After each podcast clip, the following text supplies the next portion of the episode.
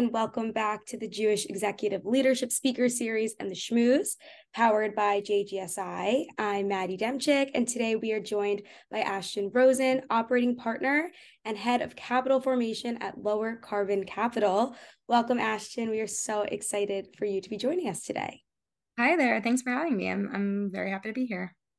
Amazing. So, first, why don't you introduce yourself to our grad students with under three minutes or so, where you grew up, um, your path to where you are today, education, career, all the good stuff? Absolutely. So I was born in Johannesburg, South Africa. I uh, immigrated with my family when I was younger to San Diego, where there happened to be a very robust community of, of South African Jews. Um, so I grew up uh, in Southern California um, before attending uh, UCLA for, for my undergraduate studies. I studied uh, international development and disability studies um, and made it my mission to really find the nexus between those two spaces. Uh, so I spent a bunch of time um, advocating on the Hill in Washington, D.C. on international disability rights after that, uh, and then ended up um, becoming a fellow with uh, the Joint Distribution Committee um, based in Jerusalem uh, to work um, in their kind of disability engagement programs, um, and specifically spent a bunch of my time uh, thinking about higher education settings in Israel and how do you create uh, better access and pathways for uh, you know students with disabilities to to better be successful in colleges and universities in uh, the Israeli ecosystem. And um, after that, uh, my career took a bit of a left turn. I was extremely and am extremely passionate about disability rights um, and still work on that in a number of different ways. But um, decided I was going to take a step back from the nonprofit and the NGO worlds and really seek out uh, you know what does capital markets look like and what role do capital markets play in enacting sort of change in the world? Uh, i took a massive 180 going from disability rights to working in the hedge fund ecosystem but i joined an, an asset manager in los angeles for a period of time where i really kind of learned learned the, the tricks of the trade uh, you know from the ground up uh, and really spent my time starting to build relationships with big asset managers in the world predominantly foundations and endowments sovereign wealth funds and pension plans trying to kind of create business solutions for for them on the on the hedge fund and venture capital side of things I decided uh, to really make my move back to the impact driven nature of the work I used to do uh, by working in uh, venture capital focused on these issues. And today I work for, for Lowercarbon. We're uh, a climate dedicated venture capital firm. And my job is to help bring in those capital partners who are looking for places to, to really uh, spend their capital supporting the energy transition. It's a great story. And I think it kind of leads into something I talk a lot about with people. And it's kind of about finding interest, mixing interest with career. And I think you told a great story about, you know, you first followed passion and then you kind of took a 180. And so, can you speak a little bit more about kind of that change and what that 180 looks like and how for our grad students that may happen and that's normal and that's okay and just speak on that a bit yeah, it was really dramatic. I had a very non-linear journey into the world of quote unquote hard finance. I sit it, you know, across the table from these folks who have, you know, investment banking experience and private equity and an MBA and all these things that I just don't have and, and, and never will have. Um, and sometimes find myself you know really questioning why and how am i here. I think that uh, outside in perspective tends to really help me um, in the work that i do and sort of bridge those gaps from a conversational perspective but it definitely wasn't easy. I think for me it was actually um, more than the existential crises i was having on a day-to-day basis working in hedge funds after coming from like real deal nonprofit work.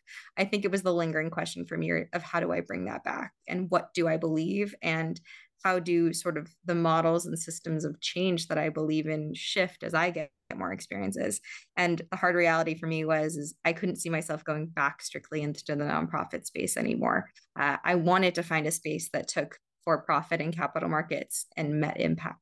Uh, and have, have been searching for the last few years on a place that I think that is authentic, um, that is actually going to be sustainable and can be scaled. And that's what really brought me to to Lowercarbon. That's really that's really great. So walk us through a bit about what your day-to-day looks like. Obviously, probably is not the same every day, but just a typical day or a typical week in your career. Great question. I have a very dynamic role, which is what keeps it interesting. Uh, it also means I wear a lot of hats. Um, I am a, a you know sort of glorified fundraiser. I think about business strategy. I think about product development. I think about pr opportunities and pr training for our partners. Um, i spend a lot of time really talking to our investors. My job is is really to translate the work that we do every day with our capital and tell that story back to them of what are we seeing? What is exciting? What has been challenging? What should they know about what their capital is doing in in the marketplace? And so moreover that to me feels like the really core of the business is i am trying to be that that sort of transparent extension of Lowercarbon as a human being back to the investors that I work with every single day. So it's, you know, beyond the lists and the and the details and working through our CRM systems and all of that good stuff. Um, to me, it's really like the human to human interaction that defines every single sort of day of the work that I do. I think ultimately my job is like extreme detail orientation meets uh, real strategy um, and being really thoughtful on how to propel propel the business forward. Um, my job is to make sure we have the capital in place to to do so, but be thoughtful, honest, and I think responsible with how we use that capital. So you mentioned human interaction and kind of how that's you know a big big piece of the puzzle. So a lot of things that you know grad students and people recently graduated first entering the workforce, you hear about human interaction and the importance of it both in and outside the workplace, whether via just speaking with coworkers or networking.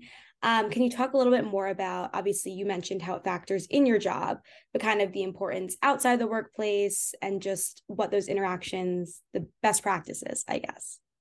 Absolutely. I even though this is very antithetical to my job, I am an introvert through and through. Like I think of myself and feel like a wallflower. And though I am thrust into rooms where I am supposed to be networking typically with, you know, men in navy blue suits all of the time. Um, and so for me, like those are just not I've learned, I think, over the years, those are not the uh, the spaces that I play to my strengths. I am much more successful, but also feel like I can engage more authentically with other people when I'm one on one. And so I've learned to sort of carve out spaces inside of those networking opportunities to to create one on one connectivity and interaction. And for me, a lot of that has to do with really, really diligent follow up. It's ah, that person mentioned that their sister was having a baby soon. Maybe I should check in and find out like how that went and how the family's been growing.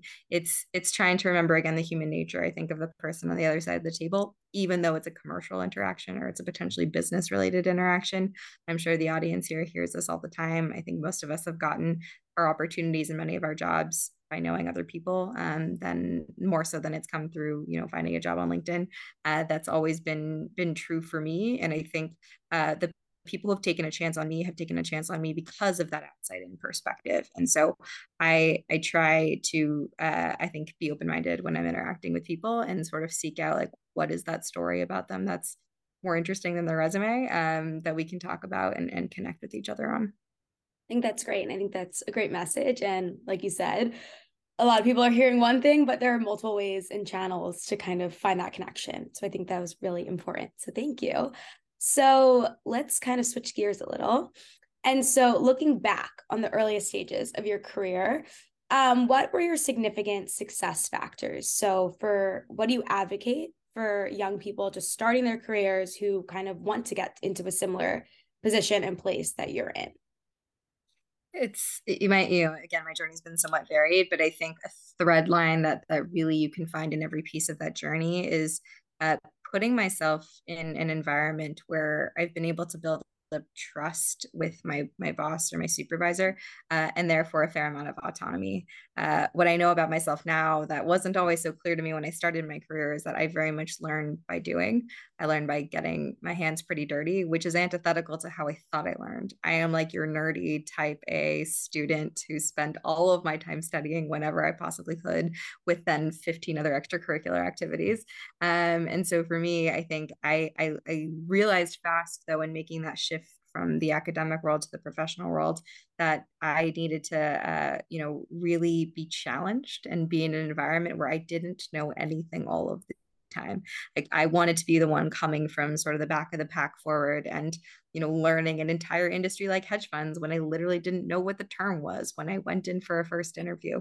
Um, and then being you know using those type A skills to get really diligent. So it you know writing myself a set of questions all day and at night studying up on what did that term mean and what were they talking about in that meeting um, and i really thrived by by going from sort of zero to one in those ways um, and for me again that that kind of comes back to this idea of autonomy. It's having people who trust that i am running really fast towards the mission set out by the entire collective. I'm going to represent the values of that group uh, in the way that that you know my, my bosses and supervisors hope that i would but i'm going to do it my own way with my own flair um, and be able to have a lot of a lot of rope to be able to do so. And that's been the spaces i thrive the most is where i have that real autonomy. Um, and so it's less been about the personalities or the industry, given I've shifted quite a bit over my time. Uh, but when that structure is in place, I think I'm able to do my best work and, and serve the organization the best. That's great. And I think that's also important. The autonomy piece is that something you don't hear that much. So I appreciate that also.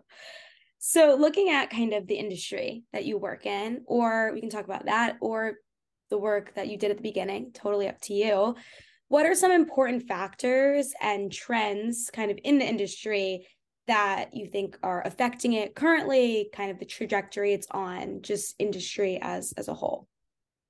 Absolutely. Uh, we can definitely talk about what i do today which is uh, you know figuring out uh, how to you know reverse the effects of climate change and prevent more of those negative effects from happening. Uh, i think you know that's a huge problem. It's a massive global problem and i think uh, on that back to that human level on that one-to-one level i think it's sometimes really hard for individuals to relate to such a big problem and figure out like can i do anything about this and does it really matter? Uh, i think the answer is we all seemingly are, are coming to understand uh, is that it very much does matter but there are different ways to go about i think making that impact. Uh, you know for me i had gained a lot of pretty disparate skills over my journey um, i happen have a, a large Rolodex of relationships now in this kind of in, institutional investor space. Um, I, I know how to move money into impactful places. And so for me, it was it's a good challenge and continues to be a challenge of how do I speak to uh, investors who are typically looking for what are going to be returns on their capital. Um, and I think the fallacy at the moment is that investing in climate change related companies is philanthropy.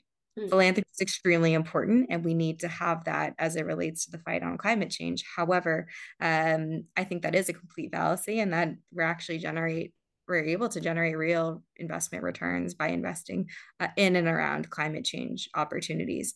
And so um, that's you know I think consistently like where our conversations begin is like it's a quite a lot of skepticism of like what is this firm really doing? Does this make any sense? Is this going to be real deal? And I'm seeking to win uh, capital that's not concessionary, meaning they're not giving this capital away thinking it may or may not generate a return. I want to win this capital to say they know they're going to make a huge return by putting their money to work in this space. That to me feels like both a skill that I have and the most impactful way for me to uh, engage in climate change, but it's sort of the tip of the iceberg because it feels to me, especially in the United States context, that uh, moving capital markets towards climate change is sort of going to be the one of the key mass approaches to doing anything uh, about this.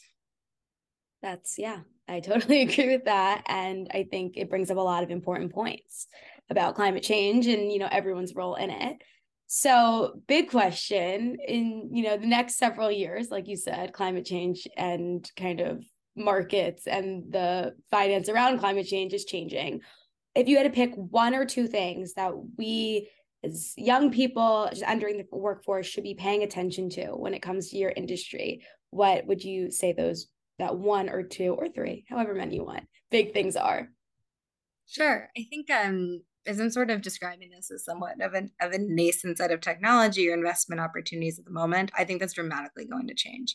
I think that every investment professional of the future, um, whether that's at the start of your career or out of grad school, getting an MBA or whatever it is, um, is going to have to consider climate change in investing. Um, this isn't going away. It's maybe its own bucket of investments or its own vertical of investments at the moment. I think it is absolutely going to be a horizontal. Uh, it's going to be something that will affect every single kind of business, whether it's public markets or private markets. It's going to you know affect how we invest our personal money or our retirement capital. Um, I really think this is going to be fully embedded um, in the way that we operate as a massive industry, who are holders of a lot of power, uh, given the capital stack that that these groups own. And so um, I think you're going to see that move faster than than is expected. That's really important. So thank you for that. And so now shifting gears once again to kind of something entirely different. So I want to talk a little bit about obviously this is the Jewish Executive Leadership Speaker Series. So I want to talk a little bit about what being Jewish means to you. And that can be childhood, workplace, outside the workplace, however you want to answer that. Just speak a little bit on that. And if it has impacted your career, and if it hasn't, that's okay also. Absolutely. So I'm I'm very closely tied with my Judaism. Um, have been since I was young. Um, I grew up in a relatively traditional home. Um, again, I'm a South African Jew, and so our customs really reflect a lot of of what my parents and I brought with us when when we immigrated. So for me, uh, it's extremely important, um, both from a religious perspective, but very much so from a cultural perspective. Um, I think it's ingrained in me the values that drive you know myself how i engage with the people around me but also how i do my work. Um, i would also say that for me one of the first kind of really clear conceptions that i can point to in one sentence about what judaism is is i think the propensity to ask questions and the propensity to do so uh, honestly and without you know pushback and that being a very welcome part of the religion and that was something i really connected to i grew up again in this more traditional home but my parents created a lot of space for me to ask those questions of i'm not just a traditional jew because i'm a traditional jew but i could then select for that and i, I spent a lot of my time in Israel in particular, uh, finding my own connectivity to the different parts of my my Jewish and cultural identity.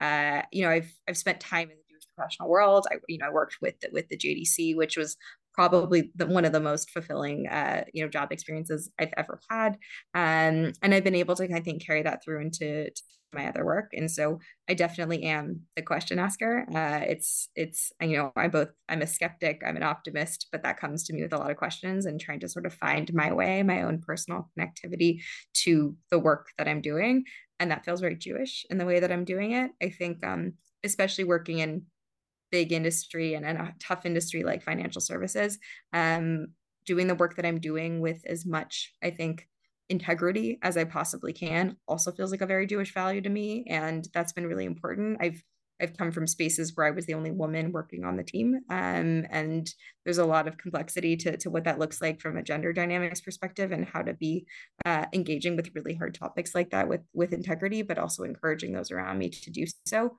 Uh, has been maybe not a way in which I thought my Judaism would play out in hedge funds. Um, that happens to be something that's really, I think, driven, you know, my moral compass as both a human and a professional simultaneously. So those are really great messages, and I appreciate the openness. And I agree. I think asking questions is a really core value of Judaism. So I think that that's amazing, and I think I that's something that I need to instill more in my life is asking more questions but I appreciate your story and kind of what you had to say. Um, so the last bit of our podcast is the most fun part. Not that this hasn't all been super fun, but we call it our rapid fire round. So just quick, quick questions, one to two word answers, um, just for our students to get to know you a little bit better. So our first question we'll start with is your favorite series that you've recently watched. I recently watched Game of Thrones because I'm extremely behind most cultural norms. And uh, I didn't think that was something I would really love. It's not like my typical taste in movies or books, but um, it's very compelling. I agree. Um, what is your favorite place that you have visited or you wish to travel to? Either. Probably one of the most places I've ever been to was uh, visiting the Jewish community in, in Istanbul, Turkey. Wow. That's great. Um, what is a book? Is there a book that has had a major impact on your life? I am a I'm a very very active reader, um, and so I tend to read like many books all at the same time. Um, so it's pretty hard for me to choose one. Um, I would say that um, Probably The Book Thief, um, which I read in high school like many, many years ago. Um, I have spent a lot of my time advocating for Holocaust survivors, and I think my connectivity to that moment actually drew back to that book. I agree. I love that book. um, what is the most used app on your phone? Probably Google Maps. I don't use social media at all aside from LinkedIn because I live in uh, a hole, a dark hole. Um, but um, I'm a big traveler and I love to walk. And so I use that uh, voraciously. I agree. I also use it because I have a horrible sense of direction. So I've grown up in the same town for a really long time, but I still have to put directions on. Um, what is your favorite Jewish holiday?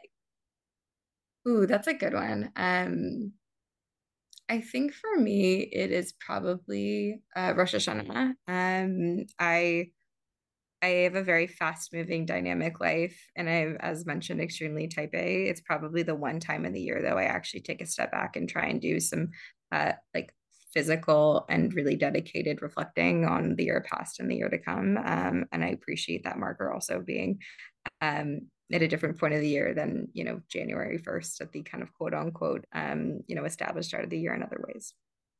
Like that. And then finally, what is one word that you associate with being Jewish? Why? It's a really good one. And that is one we have not heard yet. So I love that. Well, Ashton, thank you so much for your honesty, your stories, your insights. We appreciate it. And it was great hearing from you and having you on today. I I appreciate you having me. Um, it's it's my pleasure. It's it's been great to spend time.